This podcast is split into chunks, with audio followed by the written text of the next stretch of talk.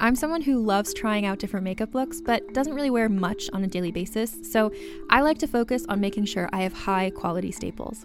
And whether you like a fresh face, full glam, or somewhere in between, you've probably seen Thrive Causemetics Viral Tubing Mascara. I've certainly seen it everywhere. You know, the one in the turquoise tube? So, that mascara, along with all of Thrive Causemetics' beauty products, are certified 100% vegan and cruelty free, which I look for in makeup, and they've got excellent quality to match. And something I didn't know from all the mascara videos I've seen is that for every product sold, Thrive Causemetics donates either that same product, another product that is needed more, or a monetary donation. They've worked with over 500 nonprofits to help with a wide range of causes like supporting cancer survivors, people experiencing homelessness, education access, and so much more. Knowing that makes me feel even better about using their products. And I do enjoy using them. Like I said, I like having high quality staples, and so my favorites are products that are multi purpose, like the Brilliant Eye Brightener. It comes in a bunch of colors, and I like using them as eyeliner, eyeshadow, and even highlighter. Thrive Causemetics is luxury beauty that gives back. Right now, you can get an exclusive 20% off your first order at thrivecausemetics.com slash thrive. That's Thrive Causemetics, C-A-U-S-E-M-E-T-I-C-S dot com slash thrive for 20% off your first order. Are you ready to play the game? Yeah!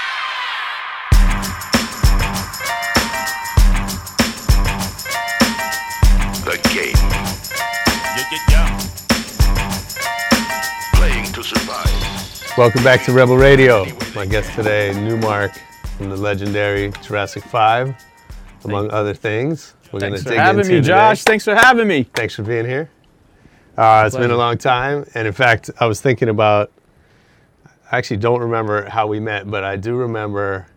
Uh, so, in the '90s, when I was a journalist, I wrote uh, an article for the very last edition of a magazine no one will remember called Bikini. I like the title. And yeah, uh, the world's greatest men's magazine, so they say, except they went out, out of business after this. and uh, it was my first piece for Bikini, but it was an interview with Jurassic 5 in which they had a uh, segment that they had musicians test driving cars. Oh, I So we remember went- this. This was dope. Yeah, so we went and test drove a Lexus Yeah. uh, LX470. Yeah, I remember it was dope. It was like off roading. Yeah, Damn, you tripped me out with this one, man. right? And here's uh, we'll we'll put up a picture, but here's Nu-Mark looking very young, actually looking just like you are today. So you you're aging really well. It's good you don't have the picture of when I used to have my beard up to my like lower eyelash, and nobody in my group told me I looked like a fool. But uh, yeah, I look close to the same. No, that was dope though because I mean, you know, as a journalist, like you sit down, you do an hour interview, but this was like a full day. Yeah. we got to really get into it and have some fun with the car. I think uh, I think somebody was like wiling out with the car, trying to jump over stuff. Yeah, yeah, yeah. I forgot who. Might have been we- Soup. It might have been Soup. He was somebody was having fun though. I, I remember this was. I had a great time. yeah. Yeah, I remember this specifically. Yeah, yeah, This that was a fun. great time. So, I, but I, I felt like we knew each other before that. But Yeah. What? So, what were you doing before Jurassic? Um, well, I started out doing a lot of um, house parties. Actually, Okay. I was a mobile DJ, and I used to carry a bunch of equipment in the back of my ride, and have to fix my ride every few weeks, and all that good stuff. And Mm-hmm. When you- jungle back when you- juice spilling onto the mixer and turntables, and you know, wild house parties, and then um, yeah. That's back when uh, you had to carry your records. Yeah, yeah, seven crates of records. I remember that was the magic number. Seven was the magic number, and uh, then I slowly kind of got into like DJing a few uh, clubs here in Hollywood and LA area, and then I met the group shortly after that. Um, but I was always making beats during that time. I was always a producer. Actually, started producing before I was a DJ. So, was there a day when you woke up and you're like, "This is my career now"? Yeah, there was actually a very defining moment. Um, What happened? uh, I, I knew I always wanted to be a musician. I, I was, started playing drums seriously around 12, 12 years old, but I wanted to play at seven and kind of toiled around with it at seven. But nice. 12 years old is when I like entered the jazz uh, band in junior high and all that stuff and, and started playing and um, got into drum battles. I used to battle the drummers at that time. And then uh, as time progressed, you know, and I got started getting into high school and getting ready for college, my mom was adamant about me having a backup plan, and so I was studying to be an X-ray tech. Oh wow. Yeah, radio, radiologic technology, um, and I had a defining moment. An in- exciting field. yeah, very exciting, yeah. Um, but I had an, a moment in class where I just, you know, had this epiphany where I was just like, you know, I can't really afford to daydream like you could at an insurance job about music. Like I, you know, if you're behind a, you know, if you're in a cubicle, it's one thing. Like, damn, Right. really- really cool to make this one song when I get home or whatever. But at, when you're in a hospital, you're taking care of people. So I walked Sure. out of class, and um, I shortly after J5 went gold, and then I haven't stopped touring since. Really. Mm-hmm. Oh, so this was you were in J5. Yeah, we While were. that was I was on. actually go, showing up to the recording sessions with a lab coat and a tie No during that time because I was doing, um, um, you know, hospital work at the time because Yeah. I was in like lab practice at that time. You know, lab lab work. Yeah. So I just had that moment where I was like, I can't, I can't do this. Like it's, I gotta go two feet in.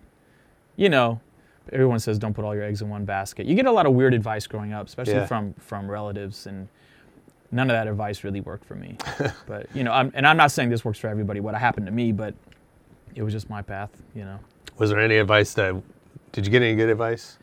My dad actually always gave me good advice. My dad was always the one like, you know, what are you doing? Why are you in an X-ray program? You tripping? Like, he, he- my dad was like always like, what, what, what do you mean? What- you, you have no interest in science. What are you doing? You know, like, um, but like, you know, I was closer to my mom, you know, so I just, you know, you know how it goes, you know, mm-hmm. and, and you at a young impressionable age, and you don't, you're trying to find the right route, and you see other guys caking off, making money, and DJing everywhere, or you know, making beats for all these groups, and you're like, man, I don't know if I can get to that level. You have a lot of doubts when you're in your mm-hmm. 20s, early, early Sure. 20s especially. So, um, I had those doubts just like everybody else. But at you know, at the core of it, I, I knew that I loved music, and, and that's what it was going to be. Mm-hmm.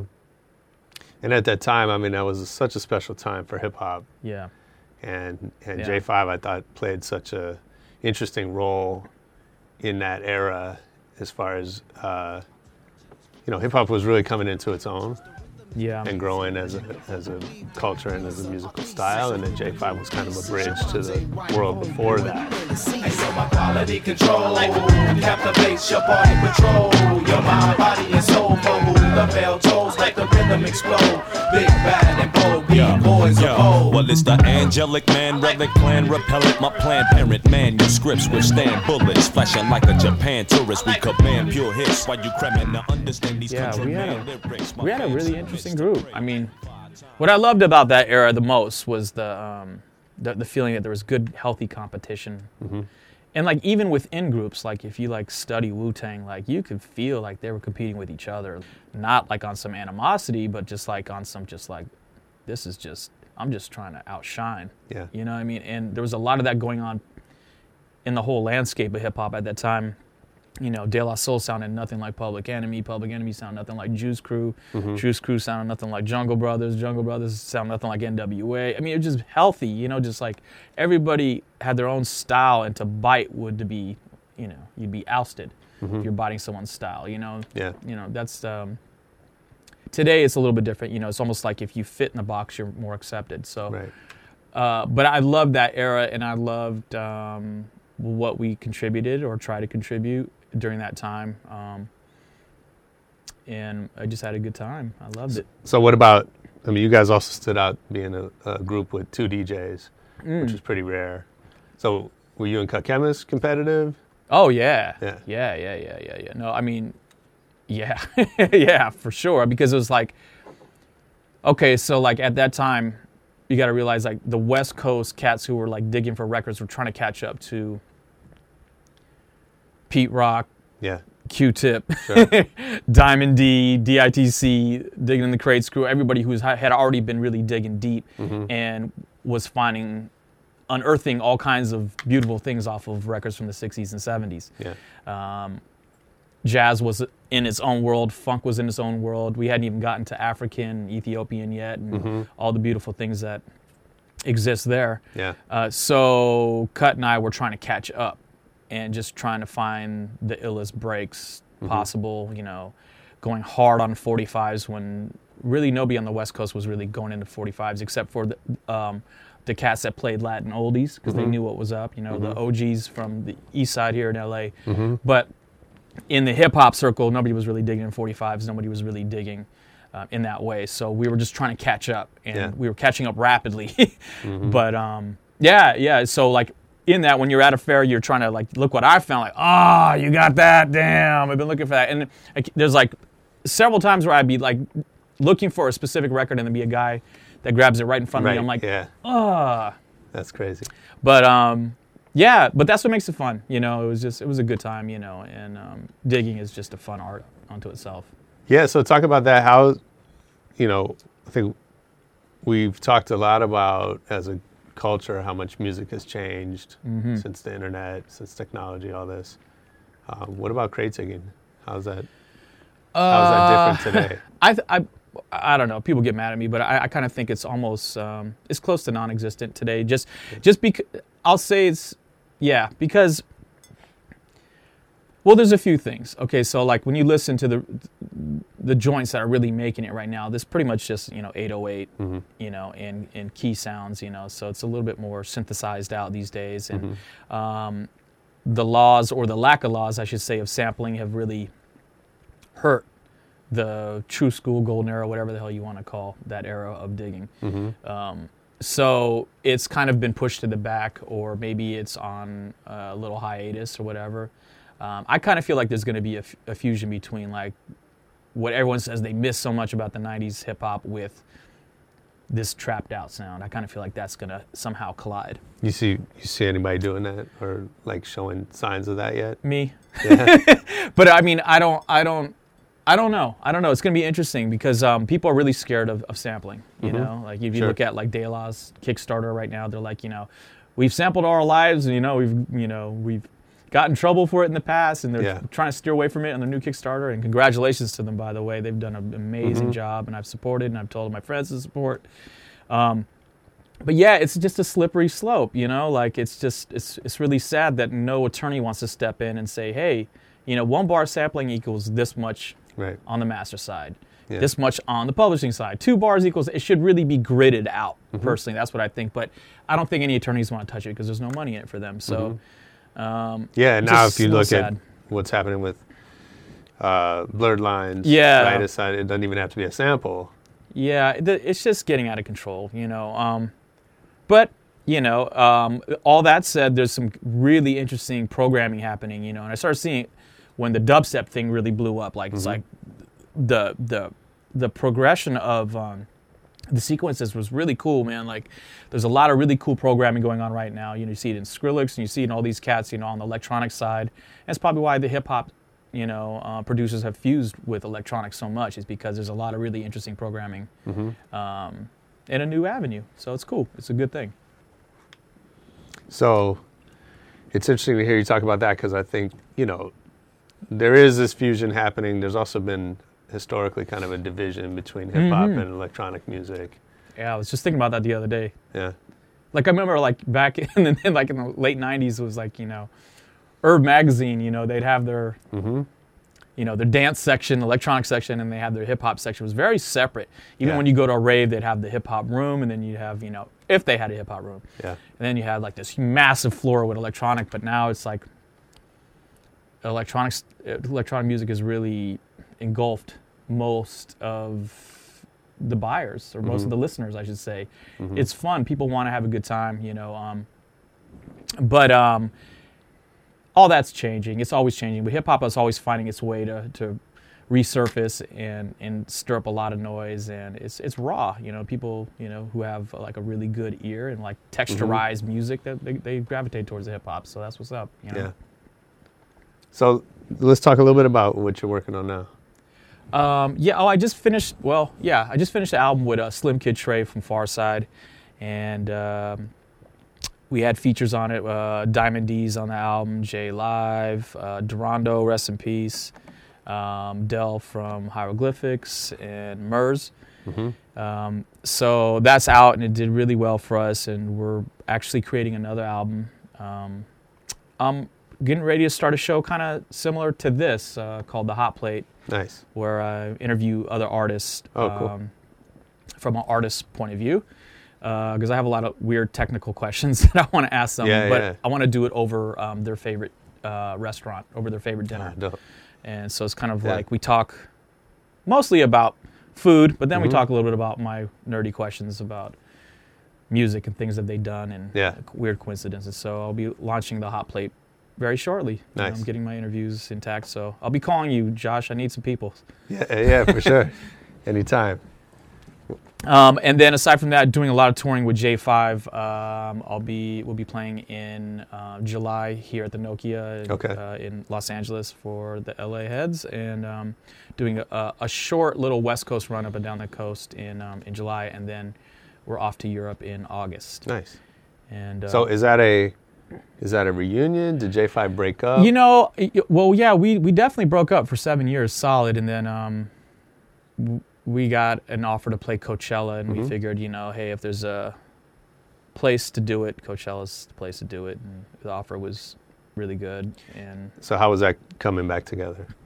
that was the craziest show of my life, Yeah. like by a long shot. Um, I don't know if you've seen the the new show, but uh, I am- came up with this idea to, um, well, when I DJ by myself, I do like kids' toys. Like I do, I set up the whole stage with kids' toys, and I rig them up into my DJ mixer and all that stuff. Mm-hmm. And so I used to pull part of that set into J5's DJ solo section of their show. When we reunited, I was talking with Cut, and I was like, you know, instead of doing some small toys, let's try to do something big, you know. So I invented like this big five foot by five foot turntable that was operational, and like could scratch and cut and everything. So Wow. That one broke my back because it like was like three months like of working with the set designer, the guy that was Mhm. actually doing the physics and you know the geometry behind the whole thing. And uh, That's crazy. we finally got to work like a four or five days before the Coachella show, Mhm. and this is after months of working on it. And then um, we have you know Cut has like this portable turntable that he's cutting o- Mhm. around his you know neck, and I have like a drum machine that I'm playing with him, and like record necklaces and all this stuff. Uh, necklaces trigger 808 sounds and stuff. So anyway, I'm, I'm going too long here. But anyway, the like five minutes before we're being pushed out on stage at Coachella, um, our engineer drops cuts turntable on the ground and the needle shatter, shatters into all these little pieces. It's not like a record like r- regular like DJ needle. It's like a you know Yeah. a custom needle. Uh-huh. So as that happens, Sir Paul McCartney just walks up. And we're like, I'm like, what the hell is going on, man? Like, this is like, this is crazy. So I'm like, do I help cut out with his needle problem or do I take a picture with Paul? And I'm like, let me get this picture with Paul. Yeah. And so I get the picture with Paul. As I finish with that, Z Trip walks up and he sees Cut just flipping out, which Cut never flips out because he's always like cool as a cucumber. And then, like, I give Z my DJ needle from my turntables, and, and he just pulls just the needle out, which is kind of crazy in itself because they're just like so flimsy. And he super glues it and then scotch tapes it into Cut's portable turntable and is blowing on the super glue as they're pull, Wow. pulling his uh, pushing his riser out on stage and cuts on the riser. Yeah. Like so everyone's freaking out. So we're like we haven't played in 7 years together and we have to come out, you know, smash and you know how it Yeah. is, man. It's just like uh, yeah, well, we were freaked out and then Yeah. uh, the show went over great and everything worked. Yeah, Coachella was crazy.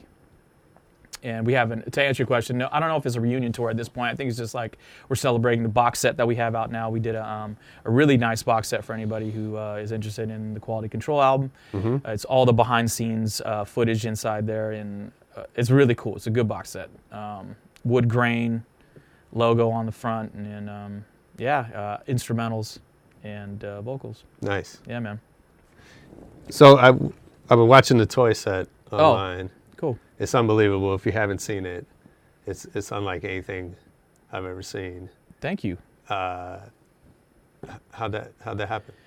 Um, well, I had these two toys. Well, this one toy called Music Blocks that um, I was introduced to that I was like blown away by because it sounded like an SP1200, and I was like, "What's up with this?" And then I ended up buying six of them because I wanted to see if I can make something out of it. And they have all these interesting cartridges, like a jazz cartridge and a Brazilian cartridge and like oh all kind of African. And I was like, what's going on? So then once J5 did break up in 2006, I was like, didn't know what to do at all. Like I didn't know what I was gonna do in my career. If I was just gonna be just a producer, if I was gonna stop altogether and just regroup or whatever. Um, so I just thought to myself, well, what would happen if I just filled the whole stage up with kids' toys? Like how like could I get something that actually sounded decent? Um, and so my mind just kept kind of turning, you know, and I came up with it. Um, yeah, and it did well for me, and I'm, um, I'll be doing uh, Red Bull Three Style Championships in uh, Japan this year. Oh, nice. Um, I think that's in, oh God, I think I want to say s- September. I might be off, but um, so I'll be doing a new toy set. I, I revamped the whole thing with the exception of Maurice the monkey. He's the only one that stayed. Sure. So um, yeah, And the and the the rubber band. the rubber band. I took that out of the routine because I think it had its proper shine in the vi- in the video Uh-huh. that you saw. Yeah. Um, but um, yeah, the rubber band is, a, is an interesting one because like I used to do it with a really thick rubber band. I attached the rubber band to the needle and play it like an upright bass. But Mm-hmm. on the new one, I just pulled a really small, thin rubber band and it actually cuts through better. It sounds like more like a guitar or something. Hmm. So yeah, just having fun, you know. Yeah. I, know mean, I can't cut like you know like Qbert. Like I know he mastered like this. You know, Sure. there's like certain DJs that have like mastered Yeah. that's kind of also my mindset. Like I was like, well, I'm not going to be like the master of the cut. Like I cut, you know, I can do doubles and flash and all that stuff, but like I'm not going to be a master of it, nor do I really want to be. You know, like I want to just do. I just want to look at the turntable in a different light. So I shot a the new toy set I'm talking about with uh, Serato, by the way. Oh, cool. So that'll be coming out pretty soon. Yeah. Huh. No, but that but that I think is like that's what's so interesting about DJing, music making in, in general, but DJing in specific is that you know you're always building on on the last guy, Yeah. right? And you know you obviously have this quest to to innovate. Yeah, I mean, yeah, that's. I mean, if there'd be one word I'd like to be associated with when I'm done with this, is be inno- innovative. You know, um, yeah, man. It's it's just funny though because I like stumbled on the whole thought like you know I'll never be a master of any of this though, because like you're always learning. You know, when someone says, "Oh, he's a master guitar player or pianist or whatever," you're just like. I just think about it for like a long time. like, man, they'll never be a master. This, you're always learning with music. It's just like Right. an endless maze. So, uh, I think that's why I'm so attracted to it. So do you do you uh, how much time do you spend practicing? Well, lately I haven't been practicing at all because I've been making a lot of beats. I haven't been. Uh, I will be at the end of this month when I go to Dublin um, to play the end of the month. But lately I've been back in beat mode, just like chopping up stuff. So, um, but when I do practice, I go pretty hard. I mean, you know, getting my sets together and mm-hmm. trying to make everything touch. And I guess I approach it more like a producer when I plan my DJ sets. So Yeah. yeah. Yeah, I mean, I, I think that's interesting. You know, again, if you look at what's happening in DJing today, like so many, so much about it has gotten easier. You Very don't much carry so. records anymore. And I know, feel like I'm doing it the hard way, Josh. Damn. I really do. I always say it on tour. I'm like, damn, I'm lugging all this around, man. Yeah, Like I'm doing all this. Like, is it paying off? Like I always have to question. Like you're constantly questioning yourself. Like, am I working hard or am I working smart? Mm-hmm. Like, which one is it? Like, you know. And sometimes you work hard. Sometimes you're working smart. But Well, so but you could look at working smart as, um, I mean, I think there's a lot of DJs that are just you just kind of press play. The equipment's not really yeah, Ableton doing man. anything. Like you're not really doing anything on stage. You're just kind of letting the machinery do it for you. Yeah, I watched that um that interview with uh forgot his name, the, uh, Benihana's son, um, uh, Mm-hmm. Steve Aoki. Aoki on uh, with with uh, Katie Couric or whatever. Mm-hmm. And I saw like he, he he like broke down how he DJs, and I was like, that's interesting. Wow, so he has time to like you know do his hands and all that and dance or whatever. I'm like, that's interesting. Like I just wouldn't, you know, I'm not I'm not dissing it by any means. Like uh, my thing is like if you found an avenue and you and you're you're blowing up, man. Hats off to you. You deserve every penny. But I just I just was like, wow, this is a completely different approach to what I do. I'm always like busy, you know, Yeah. like working on something, you know. And then Yeah. you know the crowd could the, could look at that like, well, he's not paying attention to us, or they could be like, damn, he's murdering. Mm-hmm. So it's it just it's just perspective, I guess, you know. Is that the same crowd? Or or Probably you think that not. there's different audiences for Well, no, actually, it kind of is. Like, Yeah. it's it's funny, man, because like when you go to a fe- like if I play a festival, like it's everybody's there. They, they might they might know me and they might know Steve Aoki. You know what I'm mm-hmm. saying? So like it's it's the same crowd. That's the funny thing about it, man. Like people just want to show up and be entertained at the end of the day. You mm. know, so that's just the key. You know, like if I'm if I get like one or two people saying, "Hey, man, I, that that that was entertaining," I was like, "Okay, I'm on some sort of path. At least I got you know." Because you and I have both seen lines wrapped around the block for some of the worst groups in the world. Sure. So I'm just like, as I keep telling myself, well, like if I could just find my audience, you know, that's I'm all good, you know. And, and it's been it's been good so far. I've, I've I've had like really really cool people come up to me and great people on my site and everything. And uh, I just try to keep doing something different and put out different projects and different routines and just try to try to stay uh, busy. Well, we were talking about that earlier, right? Like like you can't really predict what's Yeah. going to blow up, what's not.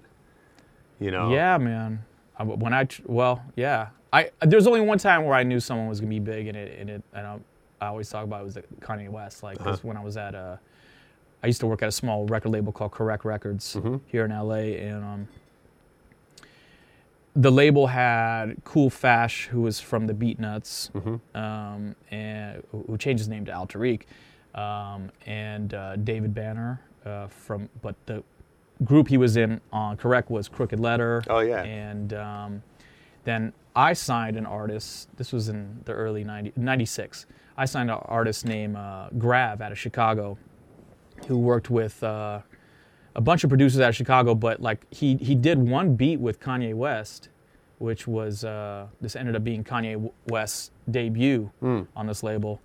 And um, And you saw it then. I was like, man, finish the rest of the album with him, right? and he did. Yeah. He, he did like six songs with Kanye or seven, maybe. I don't, I don't know. I gotta look at that album. So that was Kanye's debut, and I was like, yo, we gotta sign this kid. Like, we gotta sign him, and they, they're like, oh, I don't know. And then the, then the label, um, had some cutbacks, and then the label diffused was was gone after that. So, um, yeah, and I was just like, and then I just saw his career take off after that. I'm like, damn, this is crazy. Like he's on like a billboard with Madonna, and I'm mm-hmm. driving to the airport looking at it, a billboard of Kanye and Madonna. I'm like, this is just wild. So Yeah. that was like really the only artist I've ever seen. I was like, yeah, he's gonna he's gonna do it. He's gonna do it. And he had the confidence then when I was in the studio Sure. because I would be in some of the studio sessions in New York, and he had a lot of confidence back then, a lot. And I, like it's not people can't say Kanye's changed. He hasn't. He's he's always been this confident. right.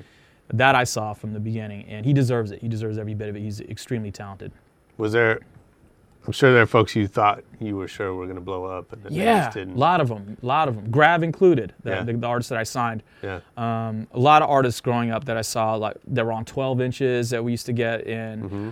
I was like, wow, this kid is he could spit, man. This kid is gonna go far. This and it just um, what I learned over time it is like, well, especially now, you know, in the 90s was like the skills to pay the bills. Now Mm-hmm. it's like doesn't have anything to do really with skill. It's like you know, it's more like you know shock value and Mm-hmm. and uh, beauty and um, yeah. Talk about that. I, might be the you- pills to pay the bills now too.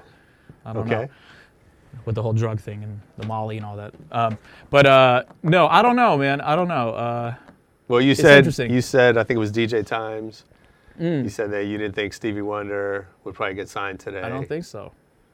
I don't think so. I think I think I think they're they're really interested in pop artists right now. Not that Stevie didn't go pop because he did, but I'm just saying they're also very very um, uh, consumed with how people look and their image right now, which is unfortunate because like Janis Joplin, like you know, she just Yeah. get up and do her thing, you know, Yeah. and she'd make you feel her, you know. But they're not. They're they're looking at the full package right now, and when I mean full package, I don't mean full package musically. I mean full package as visual candy, and then eh, if the music's good, we can we can we can make it work in these channels as long as it fits in the Power 106 box or the, you know, KROQ box or wherever it's going to go, Clear Channel, whatever.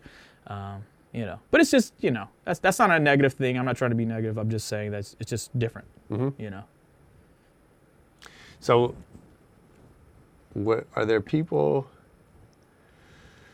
that influence you that Mm. that are not, um, you know, that are in that group? They're not famous. They didn't. They didn't maybe have the full package. Oh, I imagine there's a lot if I like would sit and think about 12 inches. But I mean, you know, one of the first real big influences for me as a like a as a producer was Marley Marl. Um, he put out a song called "He Cut So Fresh," and I was like listening to the drum programming on that. And I was like, this guy is out of here. He's incredible. And of course, he had the bridge and all that before. But when when I heard "He Cut So Fresh," I was like, this is just so raw and like Marley, you know, didn't become like a superstar, but he's very well known, obviously, in the you know hip hop um, circles or whatever. And a lot of debate as to what he produced and what he didn't, but I could tell his sound. You know, Yeah. you could tell someone's drum programming and their feel in their pocket. So there's a lot of Marley Marls in my Sure. in my in my crates for sure. No, th- I think uh, most of my influences were cats like cats like that. Yeah. Cats that have raw production and you know, you know, it, w- whether it be RZA all the way down to you know, Prince Paul, you know, Mm-hmm. whatever whatever it is, you know, whoever it is. But no, a lot of them is like that because I, c- I, I can hear uh, artistic integrity. You know. Well, that's one of the dangers. I know we're we're not going to be negative on this show, but but I think that's one of the dangers of where music's at right now. Is I think that you know we talk about hip hop, you know, hip hop needs those those influencers. You know, we we need the Kool G Raps to inspire the Biggie Smalls, right? Yeah, it's just balance. You know, that's how I look at it. Like that's what I liked about uh, the the era that I grew up in. Was a lot of balance. Like you definitely had pop artists. Like you had Prince. Yeah. You know, Prince was there, but then right next to Prince there was the movie. You know, Beat Street. You know, and then and then from Beat Street you had you know Soulsonic Force, and you had all these all these things that were connected, and um, you knew what Michael Jackson was, you knew what Prince was, uh, but you also knew who the Fat Boys were. You know what I'm saying? Which I, I really like that. That's I, I love you know I love diversity. You know I don't like hanging out in one neighborhood where it's just you know all white people or all black people or all Latins. I like I like diversity. Like you mm-hmm. know, and I like that in my music. I like that in my food. My girlfriend can attest to that. Well, one day we'll have sushi. Next day we're going to having Guatemalan food. Like I, I like diversity. I like Yeah, mixing it up I'm and same way. same thing with music. It has to be, you know, right now I'm on a big, you know, Middle Eastern kick where I love Middle Eastern music, you know, like funky Middle Eastern, like Turkish music, you know. Really. But last year I was, you know, listening to more Ethiopian, and I'm listening to Ethiopian now. But I like, it, it just it changes from year to year, you know Mm-hmm. What I mean? And it's like it just keeps you alive, you know. And I just I just wish the pop landscape, or you know, yeah, the pop landscape had a little bit more diversity. That's Mm-hmm. it. Sure. What uh, you just said something that I want to build on. Oh, uh, do you remember your introduction to hip hop? Yeah. Um, when I was in my jazz band in in um, in junior high, I was uh, my best friend played bass and I played drums, and um, we'd walk to his house every day after school and practice our breakdancing moves in his living room. Mm-hmm. And his uncle lived with him, and he would make these mixtapes for us. He, he was a DJ, and make he'd go to New York every few months, come back with records that we never heard. There was this cool little slice of time in the '80s where we would get records four months, five months, six months down the line later than New York, Right. pre-internet, obviously. Yeah. And so that was a really exciting time. He's like, "Oh, he went to New York. What did he bring back?" So that we looked forward to what he would bring back. So one day I watched him DJ, and I was like, "That's it. Like I, I can't like." I can't look at playing drums and mimicking like John Bonham's break mm-hmm. from Led Zeppelin the same. Like I can't, I, I can't look at it the same. So like I had to get a drum machine to find out what the boom was all about and the 808, and I had to get turntables to figure out how he was repeating the duck duck duck off of Malcolm McLaren. Like I had to figure it out because it was it was like literally driving me crazy as a 13 year old kid. Like I, I couldn't take it anymore. My mom Yeah. was gonna lose her mind with me asking questions and can you take me here? Can you take me there? Can you drop me off at this UTFO concert in Anaheim? You know, my best friend and she, my mom was the best. She was like so supportive of that. God bless her. Um, Was that your first hip hop show? yeah, UTFO with it was UTFO, Egyptian Lover, Sir Mix-a-Lot when he had Square Dance Rap. Uh, somebody else was on that bill. Um, uh, I forget who, and of course UTFO was the headliner. But um, yeah, so my introduction was really hearing my best friend's cousin um, playing Buffalo Gals and um, Roxanne. Roxanne was the first record I bought Yeah. from UTFO. It might have been that he was playing. It. I know he was playing all that stuff at that time, but that was like, it got me. Like that's it. I bought a pair of beat up servo turntables that were Mm-hmm. belt driven, like not even like not even Technics turn, not even Technics 1200s. Like, Sure. so then I started doing house parties. Yeah.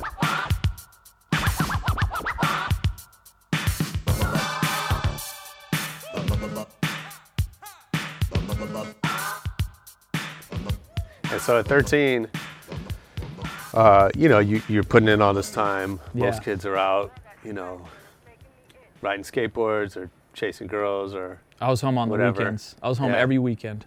My mom was like, "Well, you know," 'cause my mom was always like, "You could do whatever you want, just don't do drugs." That's how my mom was. My Mm-hmm. mom was like really like hands-off approach to parenting. What do you think? Uh, what do you think you sacrificed to get to to this point? Everything, man. Uh, a lot of things. A lot of things. Um, well, um, my schooling for sure. Um, a lot of girlfriends for sure. Um, I guess like outward appearance at a young age. Like I didn't care the way I looked and like the what I. I used to drive this this uh, Volkswagen diesel Jetta that was beat up, you know. Sure. But I would have big Cerwin-Vegas in the back of it, like you know. It was just I was just a quirky dude, just trying to. I just wanted all I cared about was music, really. Yeah. You know. Um, and yeah, uh, you know, food. You know, there's an old saying that. Uh, uh, well, uh, that cut came up with is like either you eat or you dig. You don't do both. Like you, either you're you're digging the whole day or you're eating. You, know, you can't you can't ha- you can't eat while you're digging. You just we're off to the next spot. Let's go. And it's true. It's just like so food, nutrition, keeping up with my physique, all that, everything. Yeah. That's the price, though, right? Yeah, I love it. Now it's all more about balance. Like you know, as you get older, you're like, okay, I got to balance. I got to spend some time with my lady. I got to, you know, I got to try to eat right sometimes. I got to try to, you know, walk the dog at least for an hour every day. You know, something. You know, but uh, back then you're just like scrambling to figure it out because it was like a rat race. You know. You know, I talked to a guy once who's an older guy who's he's like a top five violinist in the world. Oh, wow. Like classical violinist. Wow. And and I asked him about practice, and he Mm-hmm. said, you know, he's in his 60s. He say practices four hours every day, Yeah. and and asked him, you know, what do you do and for four hours? Like, don't you know Yeah. everything Right. already? And he kind of said, you know, a lot of it's just keeping. He said it's like pulling up weeds. It's Mm. like keeping the bad habits from creeping in. Mm-hmm. That's a good analogy right there. Yeah. I know when I'm like scratching or practicing cuts, there's a lot of bad habits that come into play. It's like, why would I do that? Like I, that sounded so whack, and you just you try to get them out. That's true. Mm. They are like weeds. Yeah. That's interesting. So I got to talk to you some about very serious. Okay. Uh, being a white guy in hip hop, Yeah.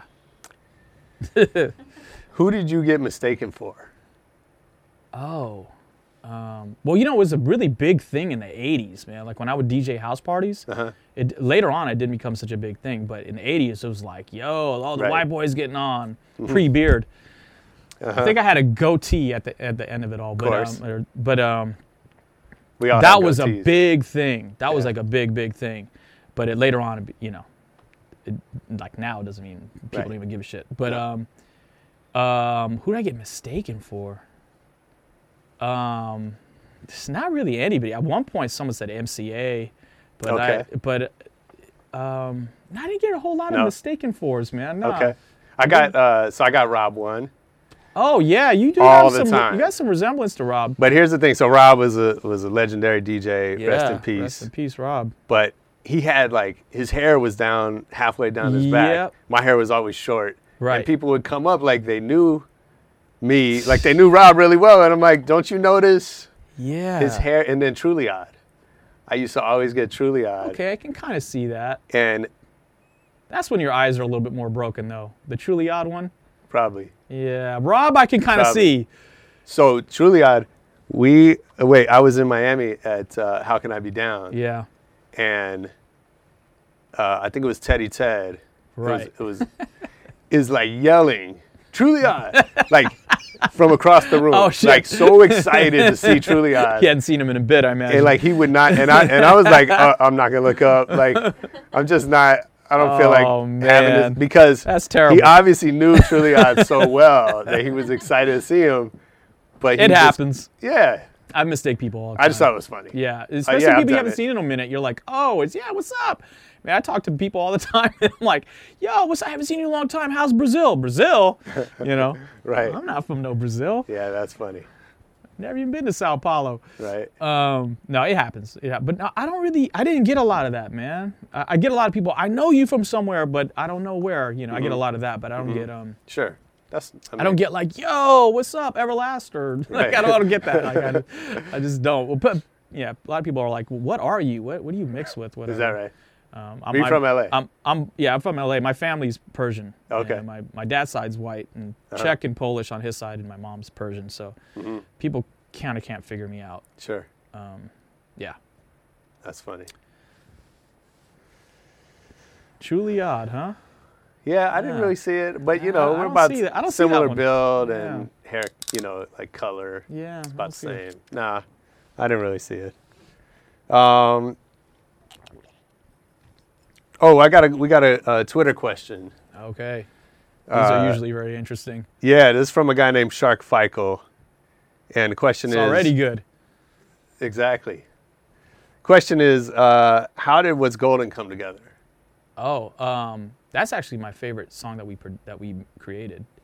Um okay, so that's actually my favorite album. Mm. J- usually, you know, you have your first album that everyone likes, and then the second one, everyone's like, "That's it's garbage," whatever. Right. But uh, that album was when I was like, I came into my own as a producer, uh, which is part of how it came together because the first album we had a lot of like breaks. You know, we were still high off of the finding breaks thing, you know, and, and finding loops really. And so th- the next one, I was like, man, we need to introduce a little bit more low end into it, and like it needs to hit harder. Like, um, there was some criticisms that I didn't like, and it, that just weren't me because I like to chop things. Um, so I remember hearing a lot of criticisms and reading a few reviews, which at that time was the last set of reviews I ever read. I haven't read reviews since like late '90s. yeah, so, good for you. Um, so I was like, okay, I took some of it with a grain of salt, but then I, I just really went hard on beats, and um, I had a, one part of it chopped up, and the guys heard it, and they're like, "What the hell is that?" And I was like, "Man, I think we could work this, man. It just has to be the right hook." And the guys just started like not making sense over the the beat, like just kind of like da da da da, you know, just kind of mumbling, you know, you know, oh da da what golden, you know, they're just kind of saying things, and all of a sudden mm-hmm. I, I heard gold. I'm like, oh, what, what's that all about? I'm like, yeah, this, this that'd be kind of cool, and then it just slowly shaped into the hook, and then the verses came together, you know. The way they always do with J5, there's just one guy just writes something down and it triggers the next guy to write something. Uh, they very much played off of each other, like whatever the last guy said, kind of. So everybody's writing together. Yeah, Yeah. yeah, J5 typically everyone wrote together, depending on the mood, Right, depending on sure. how much touring we've done Yeah, before the recording session too. Uh, Right, I'm You sure. know, because too much time in the bus. oh boy, oh boy, it's, I call it jail on wheels. yeah, But uh, it just depends on how much you know of the rock star dream we're living on the road. uh-huh. But um, that particular moment was that particular song was um, um, birthed out of my studio, uh, which was a house I had just bought, and everyone was rushing me to fix up the house because the house was a complete. It was like the missing tooth of the block. It was like this house was terrible, man. And I did so much to it, like including building a two-car garage studio inside of the house. So they were like, "Come on, we got to record the new album. Come on, new, like you almost done," because we were transitioning from working at Cut's house, Cut's mom's house, into moving into my own house. So I was rushing to finish it. So I knew my speakers once I got everything up. I'm like, oh, that's how it's supposed to sound. Because, you know, I don't know if you ever like mix down anything in, in, in studios, but you go there and you come home with it, Right, and you're done. like, damn, it sounds whack on my speakers. It's muddy as hell. Where's the hi hat? Everything's. Wait, I got to turn this up. What's and you just get all super, you know, pissed off, and you got to go back to the studio, Mm-hmm. do a recall. Back in the days of the boards, all that. So now I have my own studio. I have my own, you know, uh, 1688 or whatever I was using back then, and I was like, oh, So if I put on this Dre record right now and listen to these speakers and then Right. compare it to my mix, I'll really know right here. Gives you a and that helped me. And that's when I was like, okay, Power in Numbers album was gold, and I fell into my own as a producer. I'm like, Yeah. for me, I, I know I need my own studio because I need a comp- I need a reference. Mm-hmm. At other studios, I really couldn't reference because I didn't understand their speakers. Even if I brought brought Dre's record over there or like a DJ Quik record that was EQ'd right, Mm-hmm. I still couldn't. I still I was like, yeah, his is shinier, but I don't understand these speakers still. Like I don't understand like how much. So it got technical, you know. Yeah, yeah. And for me, I need I need that side. You know, I wanted to to hit right. And what's going on? Check it out now. I work the pen to make the ink transform on any particular surface the pen lands on. I care if it's hands on. What's the beef? The coolie high code chiefs, high post techniques. I drape off poetic landscapes and shapes. Illustrate the paper space off the pens that paint. Then design what habit National Geographic or magic with tailor made status and plus flavor that's automatic. Uh. We're not falling. We take it back to the days of yes, y'all. So you've done a good job with your your website, your social media. Feels like feels like you're pretty connected with fans that way. Trying. Yeah. Trying. It's hard, man. This is like a new era, right? It's like you gotta always like um, people today want more. Like you know, they want a they want an interaction with their artist. They want a personalization with the artist. Whereas back in the days, like I'm walking off stage, I'm not signing an autograph. I'll see you guys in four years when the new album's done. You know, that's how that's how all artists used to do it. Sure. Like they'd peace out and be like, oh my Yeah. god, he's so mysterious. Now it's like, what the hell is mystery? Don't, people don't care about no mystery now. They want to, they want to like, They they want want to go on a date with the artist. You Yeah. know, sit on his lap, Yeah. suck on his neck and shit. Like, they, it's just ridiculous. Like, but it's dope in a way because like if you looked at going back to De La's like Kickstarters, like one of the packages is Maceo will DJ Yeah, yeah, with you guys, and like Yeah. another one is like go toy shopping with Dave. Like, that's what people want. They want Yeah. a human experience, and um, they want that, and they want bundles. So if you're selling an album, they don't care about that 99 cent download. They want they want the album bundled with a USB stick, bundled with a T-shirt. They want that's one tier, twenty nine dollars. Another Like- tier, Like this one, yeah, yeah, the the flash drive cartridge. yeah. DJ needle Yeah, cartridge. So So yeah, I, people want to. They want something tangible they can feel, touch, whatever. Um, yeah. Well, it's funny. That was the argument that the labels made when downloading first started happening. Is like people want a package, and it's true, but they didn't necessarily want that jewel package of a CD. I remember seeing that firsthand when we were at Interscope because they were freaking out. Um, this is right around the time What's Golden came out, actually, Mm-hmm. and, and you know, homie from Metallica, the drummer, was fighting it. You know, Mm-hmm. Yeah, and yeah. everybody. It, it was just like, a, and I was like, man, I was watching it and I couldn't figure out like which way, which which, you know, side of the fence I wanted to stand behind. I'm like, Yeah. damn. But what ended up happening is them uh, dismantling Napster just ended up shattering into millions of little Napsters. Yeah. and you know they were just sticking to that old music m- model and it just didn't work man. It's uh, really interesting man. You see where it's at now. You know it's a very defining point in music history. So how does that change your process? I mean, it sounds like you know you've been in the. Studio since you're 13, practicing and, and really focused internally. it's it's a little it gets a little depressing i can't even front because like when i'm making a beat like even i'm like okay who's this beat gonna go to Right. you know like i'm trying to figure out like what's the cadence of the rhyme over it like what's the you know i'm a producer like i don't, I don't like making just beats i like to produce like i like mm-hmm.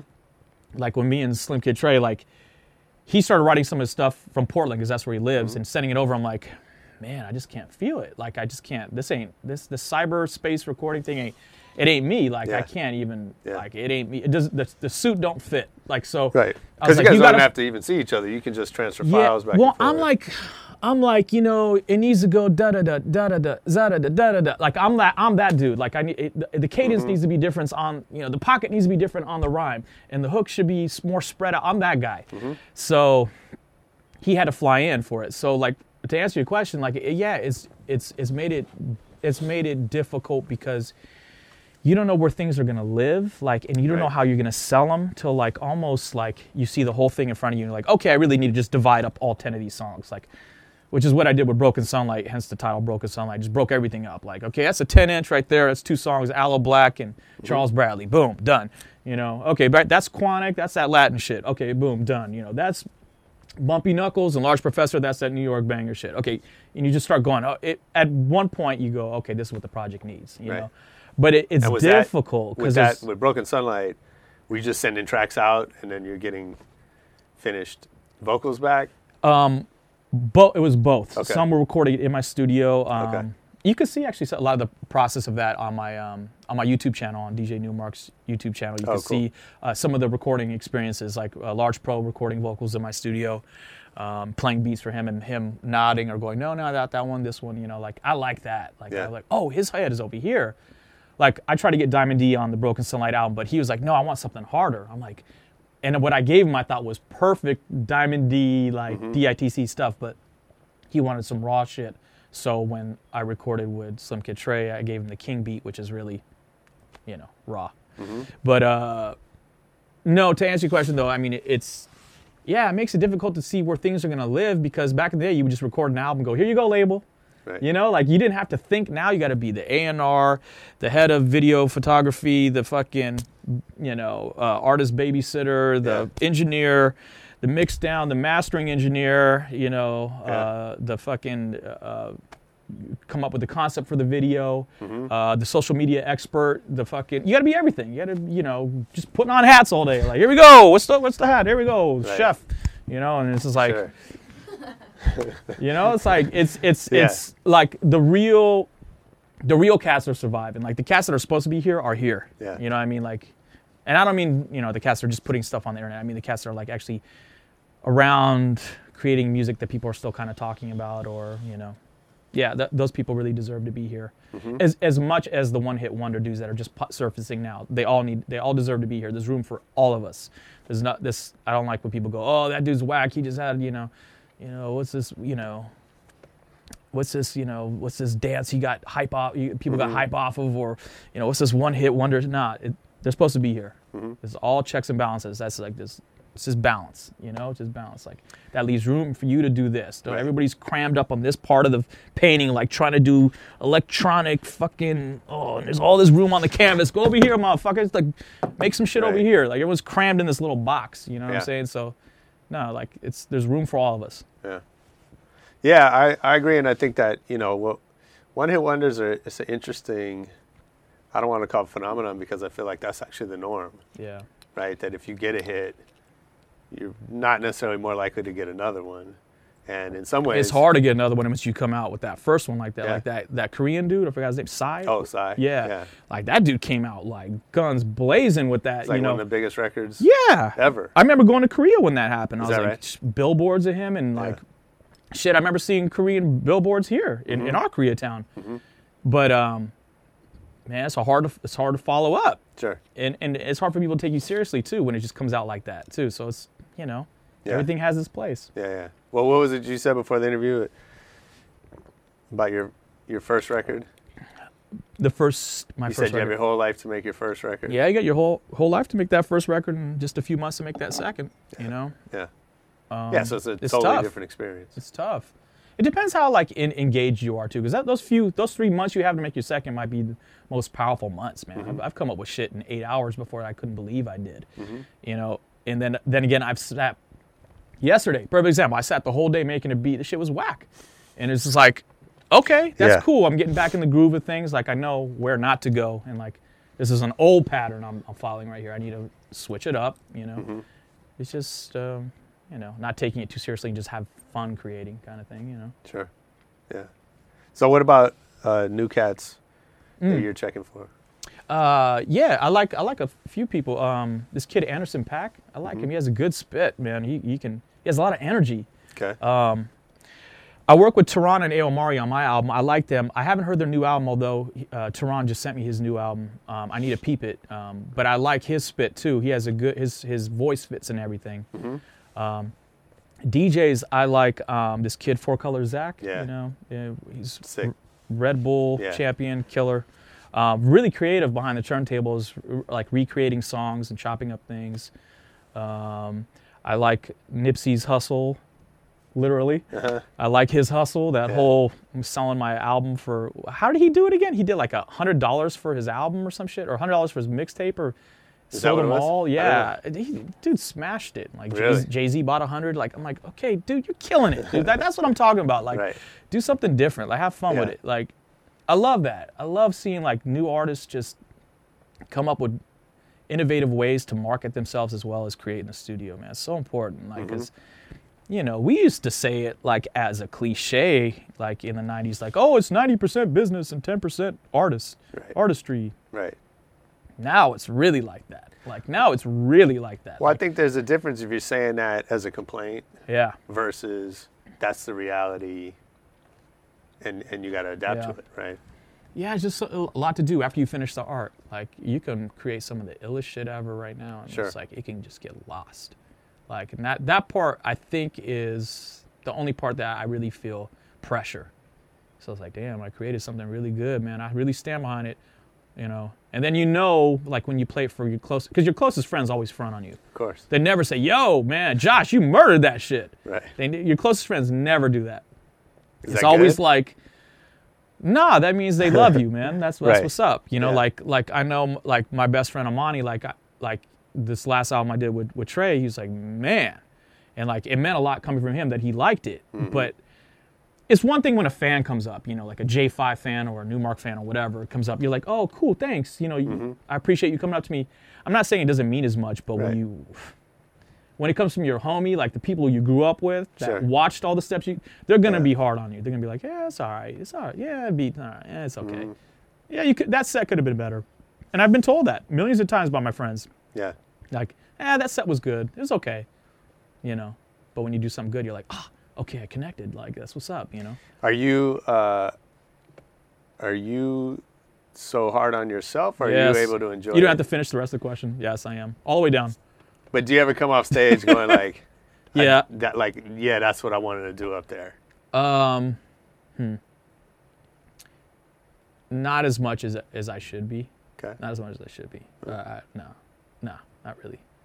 Because there's always like a part where I, where something fell down. The audience might not have heard it, but I, I was like, nope, because I because I'm a producer. I like things funneled to a pinpoint Right. sharp Yeah. like you know what i'm saying like like i would when i record but when you're live it, it, you don't have that luxury so you have to get on that first take Right. and when you fuck up you got to keep moving and catch up to your mistake Mm-hmm. but um i mean there hasn't been you know it's not like i flub it up so bad that i'm just like fuck walking off stage crying or nothing like that but it's like you know like damn that part i could have been Yeah. a little bit louder that part could have been a little bit lower that part could have been cut a little bit sharper that you know just little little stupid things that only a producer would have in his head when Yeah, he walks yeah. off you know Sure. And do you do that with other people, or do you go? so- yeah well So, uh, what have you seen? What's what's the best DJ set you've ever seen? Oh, oh, you mean when I'm watching a show? Like, yeah. oh, um, the best DJ set I've ever seen? Yeah. Oh God, man. Or favorite DJ? Um, I really wa- like watching DJ Scratch. Mm-hmm. He's always he always comes up with something innovative. Um, his confidence shines through his his his turntablism for sure. Mm-hmm. Um, of course, Qbert. You know, I love my man J Rocc. I think we're kind of cut from the same cloth, just the way we approach funk. Yeah. and our appreciation for James. um, uh, Zach, like we talked about, Four Color Zack, I think he really executes really clean.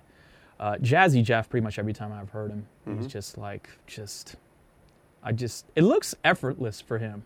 You know, there's some people, it just looks like they didn't, they didn't need to practice. Right. They didn't need that four-hour violin practice. They just was like, "Oh, get up, have some Wheaties." Uh, what the fuck was that? You know, there's some cats that are just ill. Yeah. Like, you know, um, the first DJ that got me really, really into like being a, a battle DJ or whatever early on was Aladdin, and he was one of those kind of cats where I would watch him in Mm-hmm. sure. seminar tapes and just like, this dude is like the funkiest. Like him Yeah. and Steve D, like on the East Coast, Steve D, West Coast, Aladdin. I was like, this is like revolutionizing DJing. Like if you're not funky after this, you're kind of fucked. Like Yeah.